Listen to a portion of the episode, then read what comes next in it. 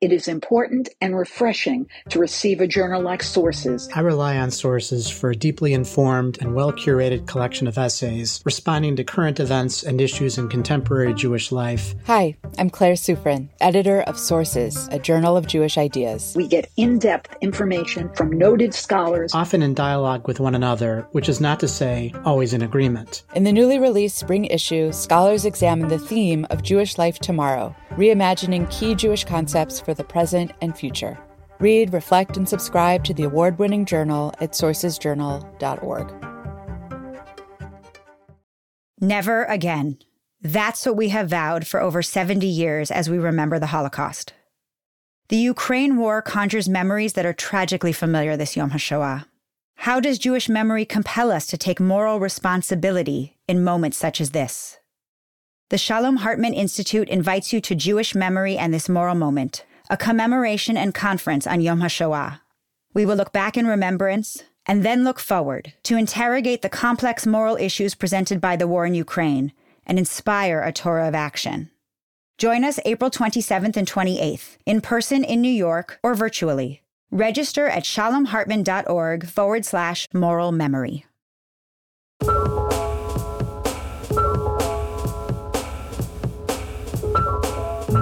Hi, everyone. Welcome to Identity Crisis, a show about news and ideas from the Shalom Hartman Institute. I'm Yehuda Kurtzer, and we're recording on Wednesday, April 13th, 2022.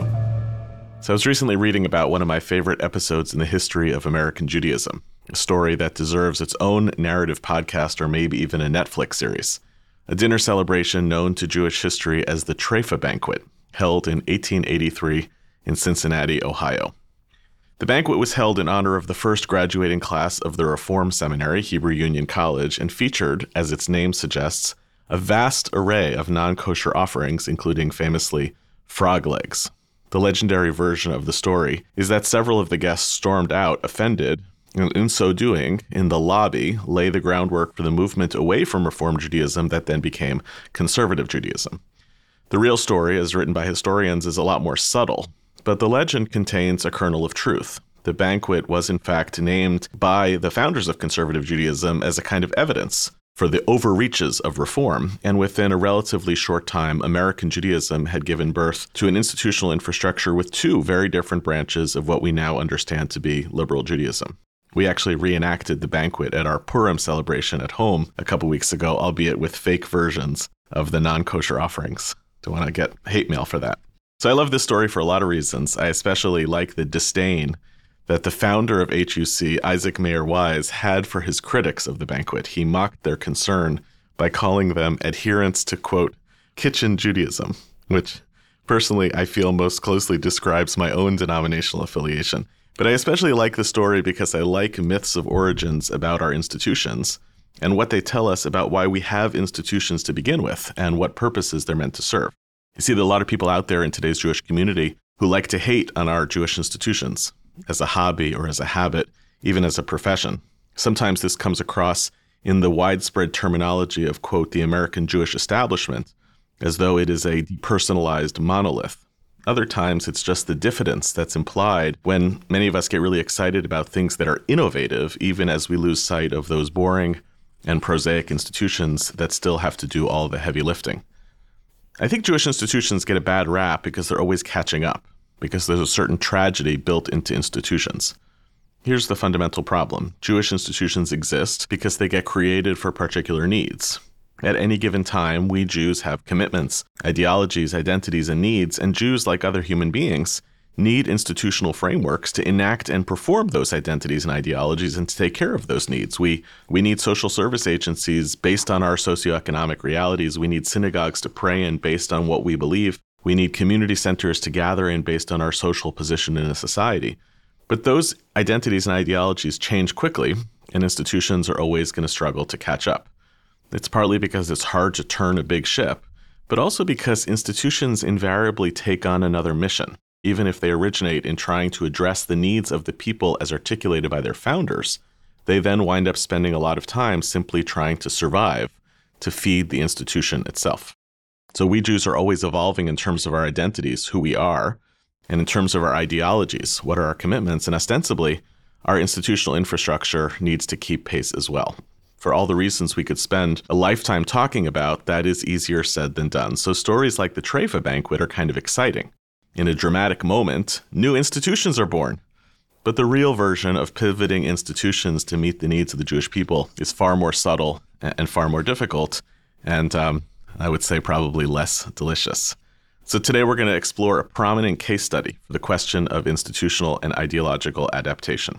This past week in the news, it was announced that the board of Hebrew Union College, now called Hebrew Union College slash Jewish Institute of Religion, approved a plan uh, to shutter the rabbinic program at one of its four campuses, the aforementioned one in Cincinnati. Um, this is supposed to kick in in several years as part of an organizational and financial restructuring.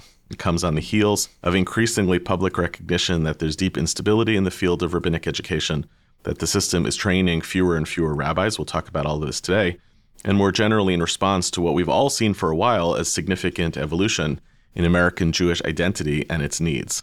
So I'm thrilled today to be joined by Dr. Andrew Rehfeld, the president of HUC-JIR. His own biography tells a fascinating story of Jewish leadership and the leadership pipeline. A professor of political science who came through a stint in the federation system in Jewish communal leadership and arrived at HUC at a powerful moment of inflection for both the institution and for the movement. HUC-JIR is the academic and intellectual arm of the reform movement. It trains its leaders, not only rabbis, but cantors and educators and Jewish communal professionals. And, uh, and as a result, is faced with a major set of questions of what it means to lead the not only Reform Jews, which is the largest denomination in America, but American Judaism more generally on its academic, intellectual and leadership trajectory. So, so Andrew, thanks for being on Identity Crisis today. Great to be here, Yehuda. Thank you for the invitation. Really honored. So there's a lot we could unpack about the this uh, story that's in the news today, but I guess I want to start here, which is, um, you know, the obvious thing that those of us who are watching this on the side are looking at is uh, what appears like a rational economic decision. Marketplace changes, the institutions have to make rational economic changes as a result. But the response has been unbelievably emotional. I don't want to overplay the the dichotomy between the rational and the emotional. But the response has been unbelievably emotional, both by those who support this kind of decision and especially uh, by those who oppose it. So maybe you could help us understand what is at stake emotionally uh, for all of these stakeholders on all of these sides when when your institution you know engages with a decision like this one. Yeah, so I want to just push back a little bit on the framing, although finances were a motivating factor throughout our strategic planning process, and this does generate significant financial gain. The decision was based on academic excellence and on educational uh, quality. Uh, let me be clear not the decision to leave Cincinnati per se, but the need to go from th- running three rabbinical programs to 2 mm-hmm. That is, we simply didn't have the resources, the faculty, or the students to maintain vibrancy in three places. And then there's a lots of disagreement, lots of good, important disagreement about where those two should be since we're running three. But I mm-hmm. just want to be clear that the decision of consolidation was based on those trends that we had seen before about declines across and we can talk about them more. Sure. So why is it so emotional? I you know i think for perhaps three reasons and i try to reduce everything to threes but first of all, there is a, the history. You know, as you just declared, this is where Reform Judaism in America was founded, and arguably this is where the idea of liberal Judaism really took root. It was created, of course, in Europe and Germany, but it didn't take root until the institutions were formed by Isaac Mayer Wise in Cincinnati, 1873 for the Union of American Hebrew Congregations, 1875 for HUC, and 1889 for the Rabbinical Association. So, number one, you just have a break with history that is so profound for us as a people and for us as a movement, and, and it shaped liberal Judaism today. Uh, n- number two, there is the identity that people have with their alma mater and with the connections that they have to it, the people, the faculty that so shaped and formed profoundly the lives of thousands of people. And to think that we were doing something to take away their memories of what was there and uh, I think is really powerful. And, and I know how I would feel in, you know, my own, own alma maters. Uh, so I think there was that. There's a third one that I can speak to much more directly. I spent most of my adult life in the Midwest, nine years in Chicago and 18 in St. Louis.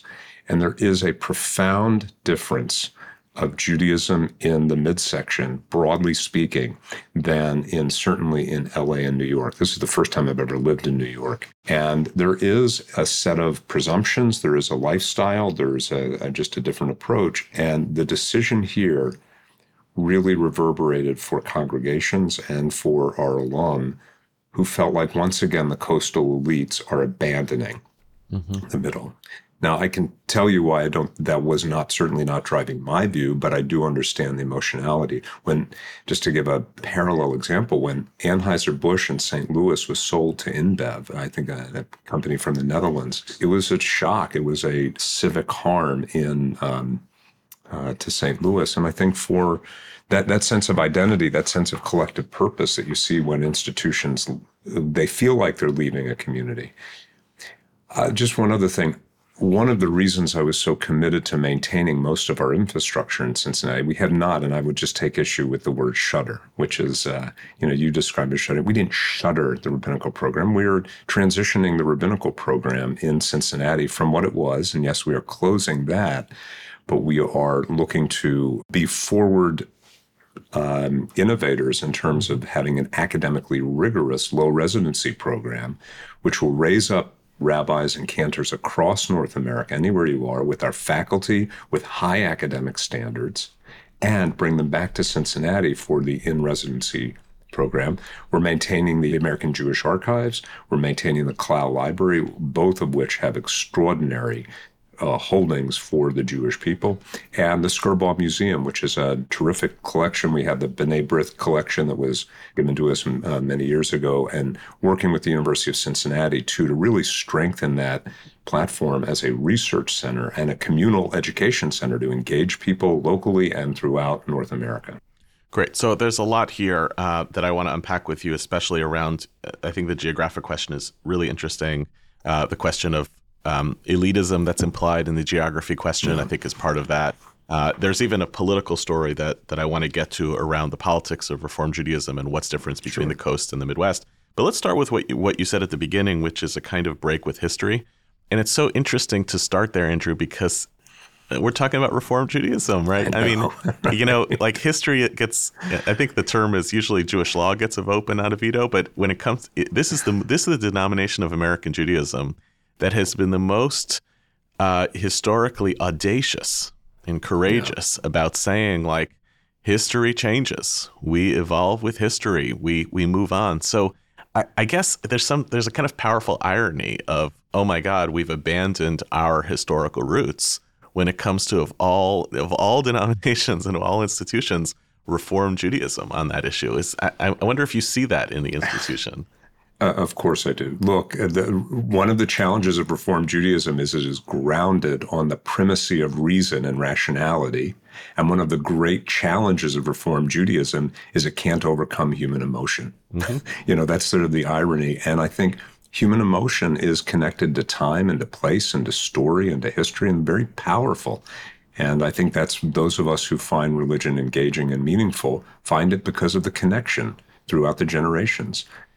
So I see this as uh, much more of a of a human moment than I see it as a moment that reflects reform values or otherwise. I, I just think it's the complexity of uh, the Jewish people, the complexity yeah. of religion, and complexity of humanity. Yeah. So um, we'll come back to specifically the reform movement in, in a couple of minutes, but you showed me maybe a month ago or so when we met on Zoom. You showed me a chart that then appeared in the forward, which was um, you know, showing the decline, precipitous decline over yeah. the past 30 to 40 years of enrollment in um, in North American rabbinic seminaries. I should say American. There is no Canadian liberal rabbinic seminary. I yeah. learned that in the last couple of weeks. I obviously knew that, but never really knew it. Um, a precipitous decline over a 30 to 40 year period.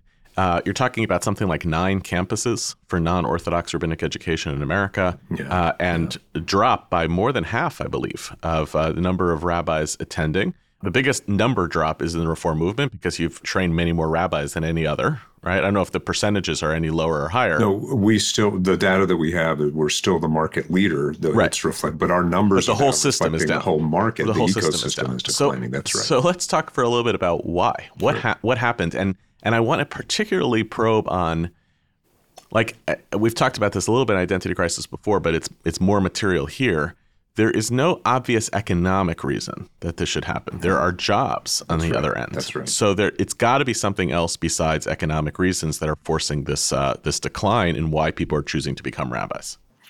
Yeah, so it it questions. Yeah, I, I want to say something um, ironic about Marxism here, but I, I won't move into that. The, you know, the jobs aren't the the explanation because there are really good jobs. I think that there.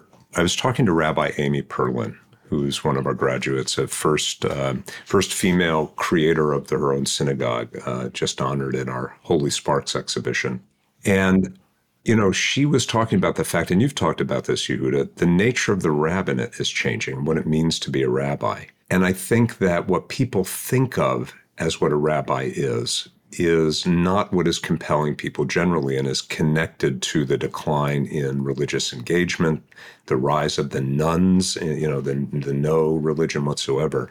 And so long as you view rabbi in a very traditional religious framework, you're going to it's going to decline along with the pipeline that comes in.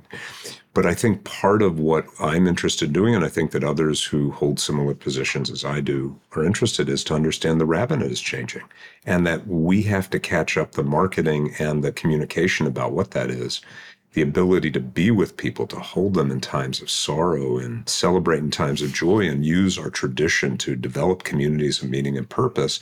And some that's what a rabbi has always done, but it doesn't necessarily have to be done in the way that it has traditionally been done or been seen. And so maybe it's an image issue as much as anything, but I think that we're all trying to figure out how to repurpose and rethink about the role of rabbi. You've talked about the, the centrality of rabbis to communities they remain central.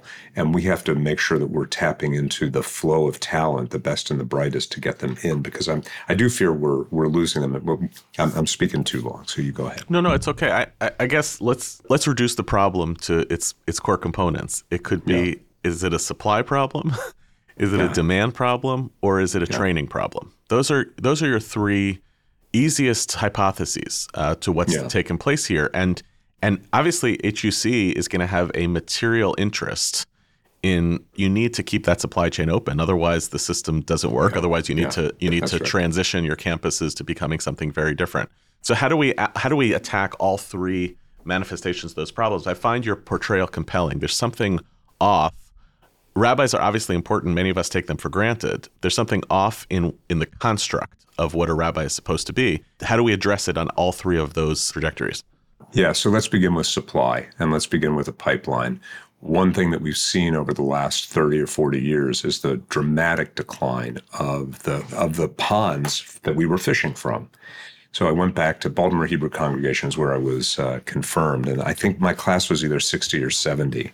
And when I went back there to visit with Rabbi Andy Busch, who is the, the rabbi there now, and I think the confirmation class is either 15 or 18 people. And when you're talking about that dramatic a decline, and our whole system has been built on fishing in the pond of people that have come through there, we have to look for different ponds.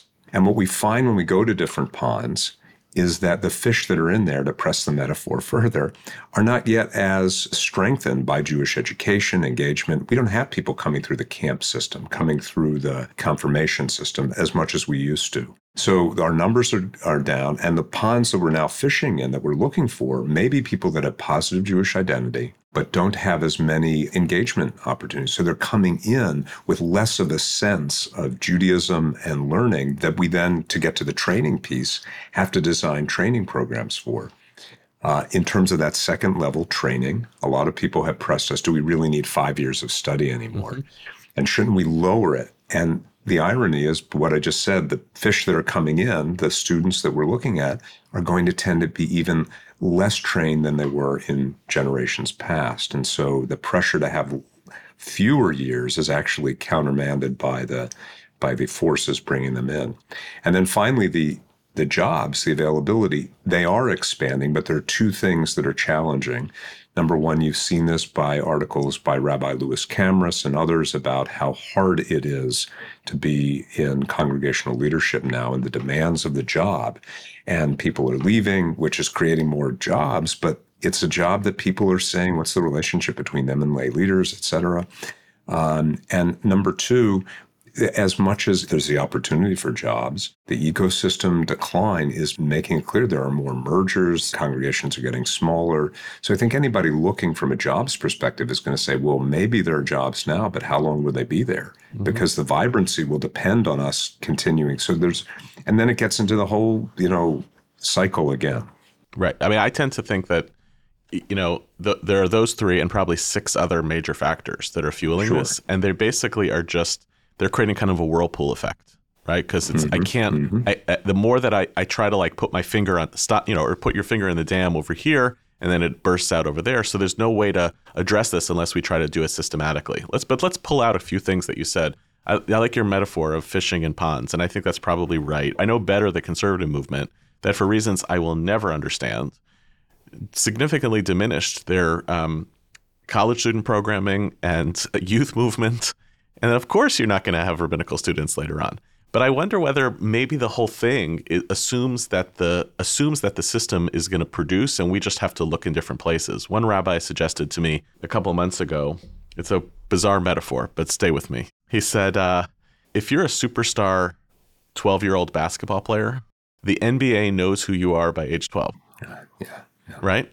um, and people know who you are now, and there's places that they're going to push you. They're going to be coaches who show up at your door, opportunities that arrive. And the problem is that like a reform seminary is kind of waiting till people are fully cooked to recruit them. So like what would it look like if the institutions that were committed to rabbinic education were thinking totally differently about young Jews from age, I don't know, 10? what would that what would that actually have to entail and is the infrastructure capable of doing that kind of work?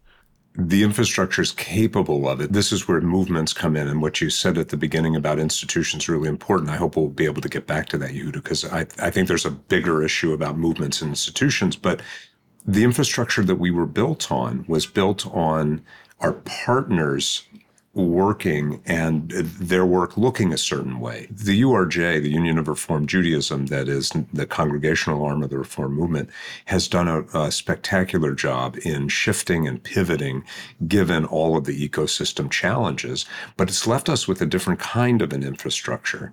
And we've never changed really how we have connected with that infrastructure. So, so long as there were regions of the URJ, for example, there used to be regional offices, it was much easier to plug into the regional programs and the regional conventions and NFTY that was happening. And when that shifted, we were continuing to do our work, but without that kind of natural gathering and natural places of connection. Uh, but sure, uh, touching into uh, high school and college programs, I think we're going to have to get into pipeline development. Mm-hmm. I'd like to see us develop a great books program for two weeks on our Cincinnati campus using our resources there for college students giving them credit either from the University of Cincinnati or the University of Southern California, both of whom we have relationships with, so they can have college credit, you know, in whether from high school or even college, two weeks. I think Yale, there's something at Yale that is similar, but we ought to be doing that. We ought to be identifying that. And uh, Rick Jacobs and I are speaking uh, later this week, and Rick and Hara Person, uh, two rabbis, Hara being the head of the CCAR, uh, and I are in close contact to talk about how we rethink our movement, our institutional relations as a movement to strengthen our collective work together. Great. So another thing that you said when we were talking about the supply, demand, and training as you said about the question of is it too long, right? The question of debt that's associated with it. That's a complicated yeah. question. I, I tend to agree with you that based on the current educational knowledge of who American Jews are going into rabbinical school, you probably can't cut it much lower, than yeah. four or five years. Yeah. You probably can't. Um, but I, I, the the the more pressing question is, what do you do with those five years? Yeah. Um, and and here I have a I have a pointed criticism, which uh, hopefully we could talk about, which is, does it make sense for rabbinic education to be juxtaposed to a accredited institution, uh, higher education institution, or does the wedding of those two things force a rabbinic curriculum to take advantage of those resources when they might not be what you would design for how somebody should spend five years getting trained to be a rabbi for the Jewish people. Now, there are economic consequences in both directions of that choice, but I would love for you to talk through like what are the strengths and, and weaknesses of a training program for rabbis that is wedded to an institution of higher learning in that way. Look, one of the things that distinguishes Reform Judaism and the seminary from others that existed before 1875 was its commitment to an academic study of Jew- Judaism and Jewish life. And while it's entirely possible that you don't need the formality of academia anymore, given the expansion of Jewish studies departments, et cetera, that you don't need that formality in a seminary, I think it's essential. And I think it's essential because it, as so long as we have the faculty that are driving academic scholarship, you are maintaining a high standard. I wouldn't be worried about the first three years or five years or maybe 10 years of abandoning that. I'd be worried about the next few decades. As we move further and further away from that, we move more and more into adopting the emotive spiritual practice as essential and will always be part of our training, but they will they will tend to overtake that commitment to academic rigor. And uh, you know, one reason that we are advancing the changes we're making is because our faculty becomes so depleted on our campuses that we can't maintain three vibrant faculties. Uh, and we want to go back to that because intellectual vibrancy is core to what I think we should be doing in training rabbis. So I would be very reluctant to withdraw from that because it creates it's a fence around our own Torah of scholarship. That's interesting. So it's a tenure system effectively guarantees the intellectual rigor of the institution. Just to be clear, I'm I'm very much supportive of maintaining the tenure system, but I want to say it's not tenure that guarantees it. It's tenure that guarantees us securing top talent, and it's the talent that drives it. I mean, we could do adjuncts that are all or, or part time and we would do it, but it's the academic model that matters. Tenure is a means to preserve that. And have you seen in your experience when it comes to actually designing a rabbinic curriculum that that actually is an asset? Because I could anticipate all the ways in which the very kind of freedom that uh, that that system affords academics may not actually incentivize them to be the people who are shaping what a rabbinic education is supposed to look like. So, just as what a faculty looks like at a liberal arts college looks like different than what it looks like at a technical college, it looks different than a top uh, multifunction university like Harvard or something like that. Faculty will look different, but they all have tenure and they all have academic standards our faculty are chosen for a diversity of strengths and diversity representing the multiple excellences that we need to train our rabbinic students for. So, our tenured faculty have to not only be great faculty, they have to be great advisors and teachers. And we also count on a robust adjunct faculty or non tenured faculty that bring to it pastoral skills, uh, spiritual skills, and all that training. That's what makes this place so exciting that we are committed to all of the excellences that are required to form modern rabbis today. You know, I agree with everything you basically you just said. Okay, here are all of the various skill sets. There's also it it kind of conveys in some way that what we need out of rabbis is a superhumanity and mm, I yeah. we see it, and that's part of the reason I think on the part of the supply chain problem is people look at these jobs and like, wow, that's really hard. Um, it's yeah. not, you know, again, it's not. It's a they tend to be pretty well compensated jobs as things goes. They, it's not, you know, you have some measure of job security, although it's variable in different places. But I wonder whether we're really set up to to move. Part of the pipeline issue is how do you help people become specialists at the things that they're good at, and then build out a system that people don't have to feel like if I'm not a great pastor and a great speaker and a great educator and a great CEO, that I actually can't be an effective rabbi for American Jews. When I speak of a modern rabbinate, I'm speaking of the rabbinate that encompasses these multiple excellences that I'm speaking of. And their multiple talents and their multiple strengths and skills. And the area that I would like to see our faculty and director of our rabbinical program, brilliant Devora Weisberg, rabbi in, in LA, um, move to now that we're moving towards a consolidated model is to begin to build a curriculum that has a base core of knowledge and then allows more tracking for people that want to be organizational managers, that want to be social justice advocates, that want to be great pastors, that want to be great scholars, and also that want to be great teachers. And the panoply, not expecting that everyone should do these things uh, in equal measure, right. but that we can be offering strengths to reinforce the work of our students. Right now, we have that. We have the benefit of having the Zelikow School of Jewish uh, Nonprofit Management, which does allow students who want to take an extra year to get a master's in that, to, to have that training. We have a school of education uh, similarly situated.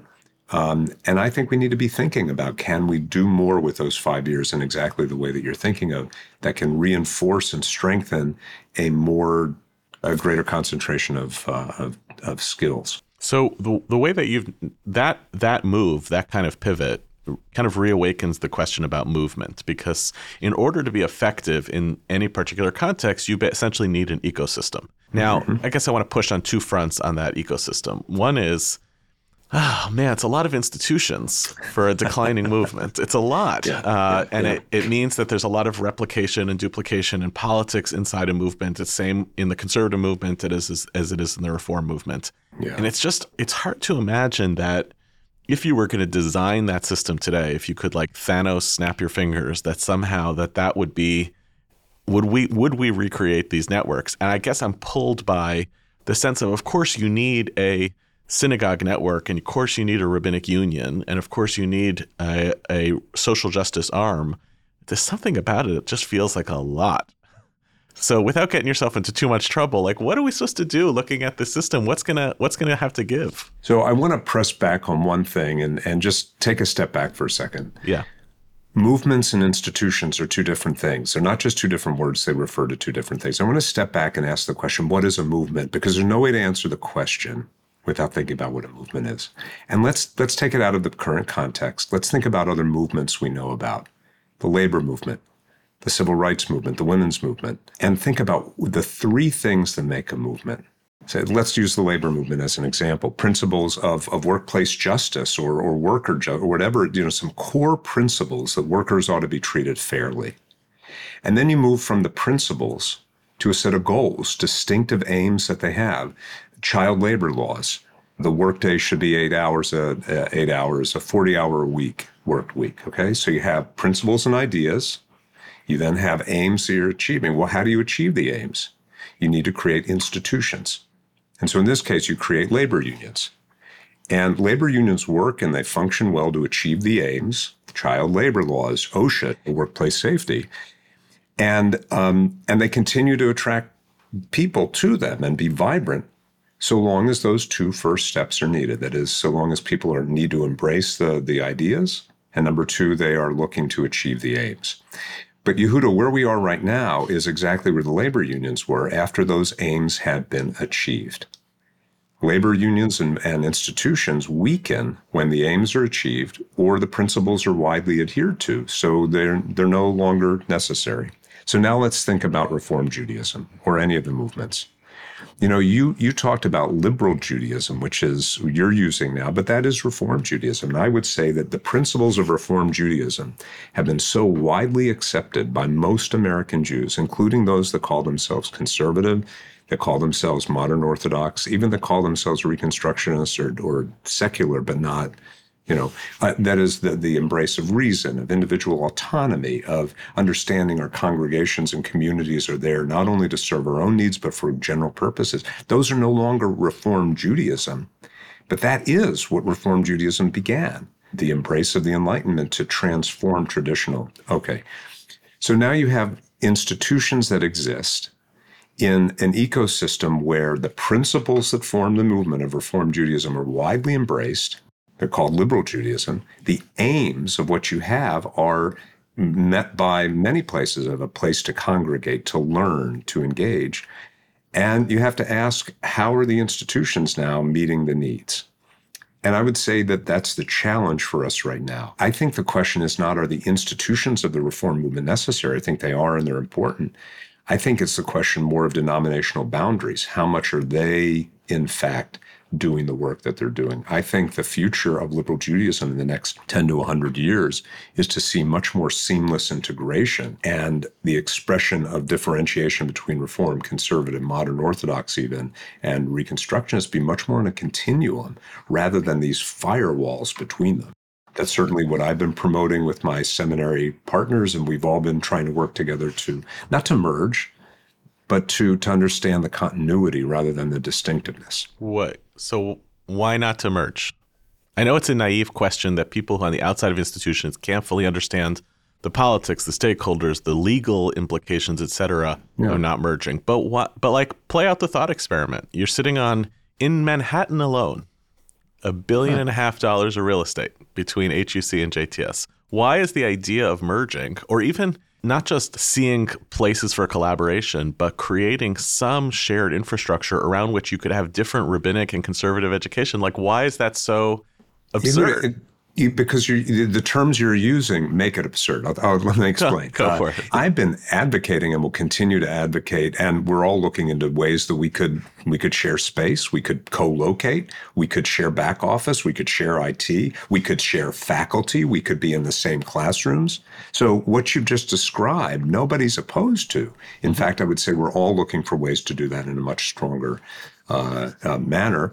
In fact, we are exploring uh, selling One West 4th Street as part of our comprehensive review of the institution, moving up across the street from you Yes, or nearby great. up in Morningside Heights. And I'm saying that publicly because we've been talking about it, and it's it's a core part of our strategic visioning for the future. Why don't we share classrooms with JTS? Why don't we use back office? So that's not a merger. A merger means sublimating your history, your identity, the things that do make you distinctive, and merging them into one. And I don't see the need for that. We can have infrastructure sharing. By the way, we could be one institution with multiple tracks, but the tracks are still important. And that's what I would, I fear a merger would, would get in the way of. Uh, because you do lose some sense of distinctiveness. Um, so at this point, I think I, we're looking at share. Let's let's share infrastructure. Let's share faculty. Let's share classrooms, and let's share. Let's be co-located for sure. I think that the sticking point for me is I think you're right that ref- the ideas of Reform Judaism, I think the ideas of conservative Judaism too, are are un- have been unbelievably powerful and transformative. You know, and and I actually I find I've started. There's like a, I find this whenever I'm in a conversation with scholars about major Jewish issues. There's what I what I start to call the infinite regress to Mordecai Kaplan. Everybody eventually kind of gets back. Oh yeah, Kaplan was pretty much right about everything. So there, there's something about that in Reform Judaism also. Like you're right, ideas of liberalism, just unbelievably transformative. And you can't you can claim that you're you're not in that intellectual trajectory, but you've been influenced by it. So on one hand, what you're saying is we're winning. We're, we're all this. Not only are we winning, but Reform Judaism, the principles of them that came out of the Enlightenment and the Haskalah, that's who we all are, with the exception of the of the fundamentalists. That's who we all are. So I guess what I'm trying to hold in tension with that is a perception of a narrative of decline.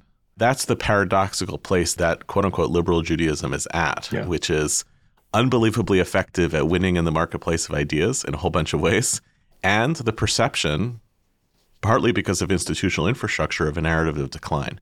So when I use the language of merger, it's not because I want to sublimate history.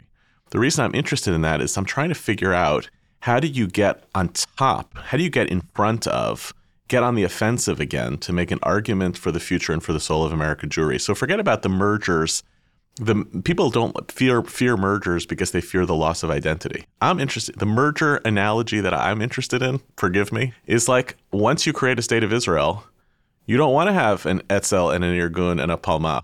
You actually want to have an IDF, and it can become the national story of a group of people. So I know it's a bad metaphor, but when when will American Jewry basically say we are collectively taking ownership of going on the offensive again, as opposed to feeling like there's this narrative of decline? I think you're seeing that already as part of what's happening. I mean, look at what Hartman represents. Look at what you and Danielle have done with transforming. And Hadar is part of the same Yep. piece. And where we are situating, where we have potential to growth is in the same arena in partnership with all of us in this ecosystem.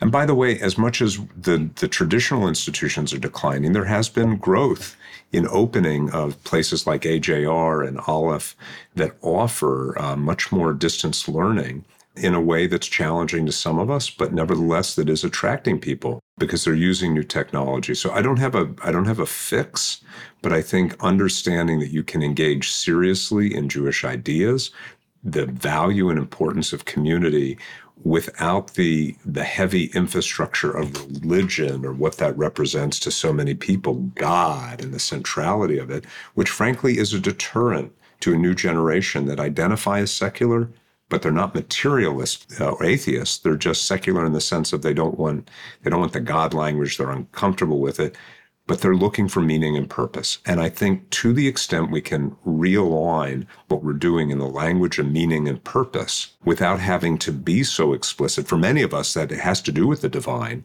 but for others, that really is an alienating piece. We will find a place for spiritual fulfillment, people go to soul cycle they, they go to yoga for these things but mm-hmm. that is no less in my mind a spiritual practice than what we offer based on thousands of years of experience so let me ask you uh, a little bit of a different question, which kind of goes to you and I have talked about this uh, a bunch of times over the years, and I know it goes back to the kind of heart and soul of your own research. you think about politics and political as a political thinker, political theorist. Um, there is a what I would say a growing politicization of denominational Judaism in a bunch of different directions, and it's most visible in the reform movement around essentially a, a certain type of left politics, which are considered to be part and parcel of what it means to be a Reformed Jew. You could make a good historical argument that that's always been the case. Um, but I think that there's, I think what we're seeing feels a little different today than it would have felt 30 or 40 years ago in the language of one prominent Reform rabbi who said to me, I can't tell the difference between the agenda of the DNC and the URJ biennial. Like they're identical language on an identical set of issues. So, you know, there's two approaches one might take is say, okay, well, and that's clearly where rabbinical students are heading, um, is a certain type of political activism. One is to say, well, if that's who's coming to our programs, we have to cultivate them as political leaders. But meantime, there are a whole bunch of issues that I know you care about around civil discourse, around resisting partisanization, around liberalism as opposed to progressivism. So, how do you both, as an institutional leader and as, as a leading intellectual of this movement, count, kind of interact with these political trends? Yeah. So, first of all, what you're describing is for sure true in terms of the perception and the identification of the movement with, you know, left leaning politics, et cetera.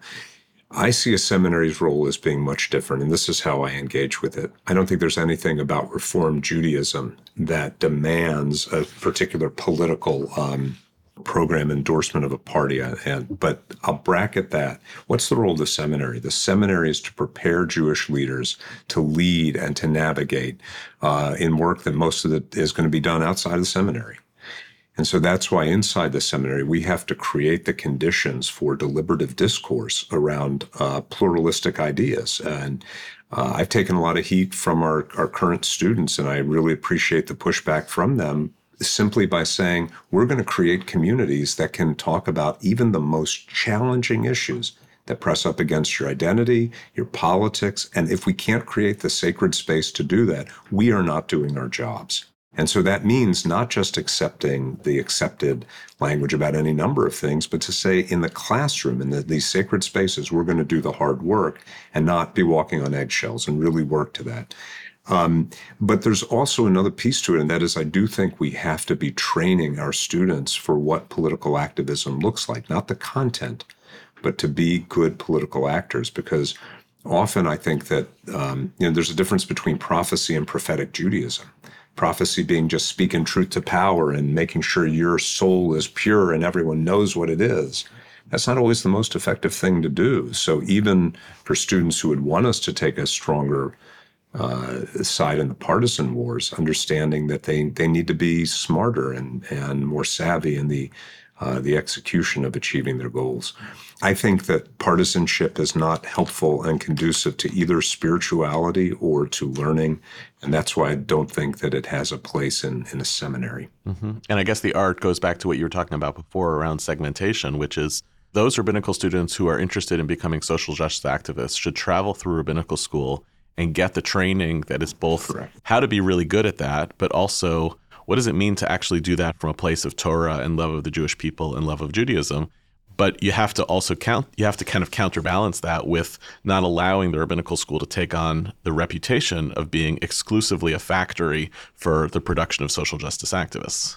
Uh, that's right. Yeah, that's right. And, and I do recognize that there are different views of that. But uh, I, I feel strong. This gets back to the academic commitment. If we are going to be an academic institution, we have to create the space where people can be open minded about really everything. And, and it's particularly to seminary, the most important topics, whether about God or identity or politics, we need to have a place where we can discourse about it.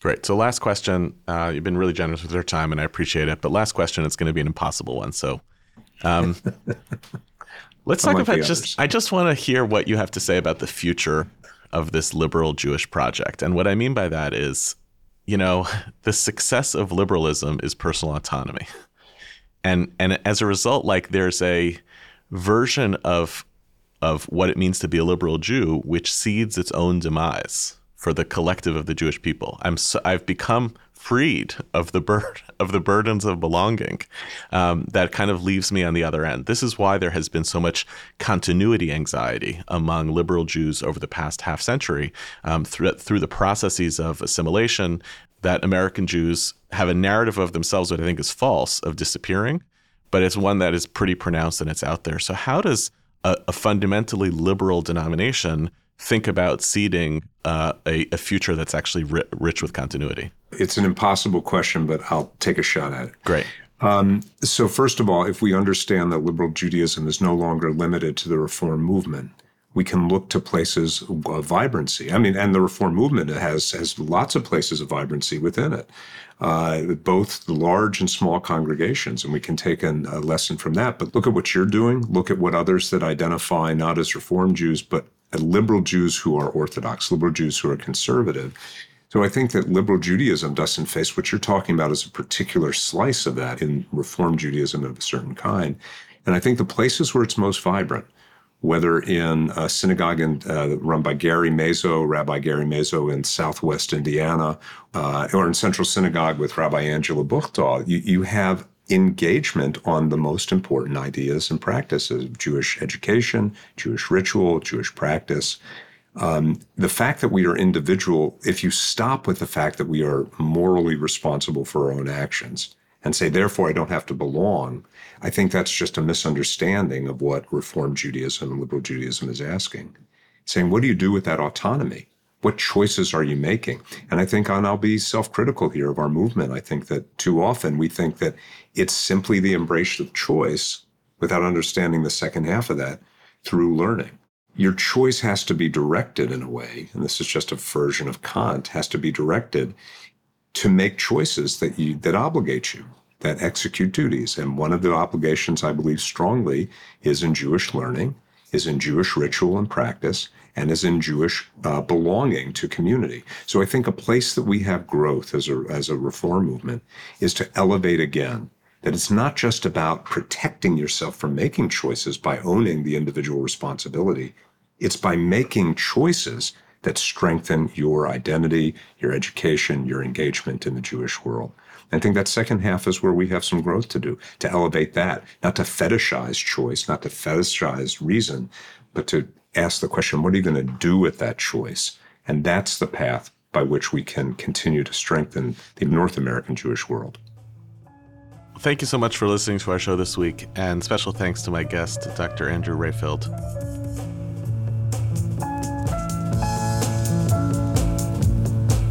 The Identity Crisis is a product of the Shalom Hartman Institute. This week's episode was produced by David Zvi Kalman and edited by Corey Choi at Silver Sound NYC, with assistance from Miri Miller and Shalhevet Schwartz and music provided by Socalled. Transcripts of our show are now available on our website, typically about a week after an episode airs. To find them and to learn more about the Shalom Hartman Institute, you can visit us online at shalomhartman.org. We're always looking for ideas of what we should cover in future episodes. If you have a topic you'd like us to talk about, or if you have comments on this episode, you can write to us at identitycrisis at shalomhartman.org. You can also rate and review us on iTunes to help more people find the show. You can subscribe to our show everywhere podcasts are available. We'll see you next week, and thanks for listening.